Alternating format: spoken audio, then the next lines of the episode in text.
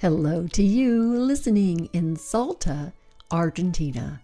And coming to you from Whidbey Island, Washington, this is Stories from Women Who Walk with 60 Seconds for Wednesdays on Whidbey and your host, Diane Wyzga.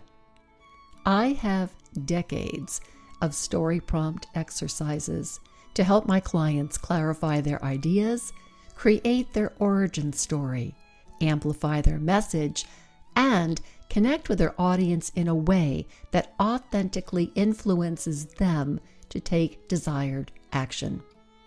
In my experience, practicing with fewer words focuses the core message, and from there we can expand to a longer story.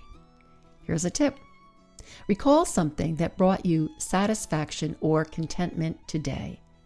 Share a glimpse of your satisfaction or contentment in a nine word telegram.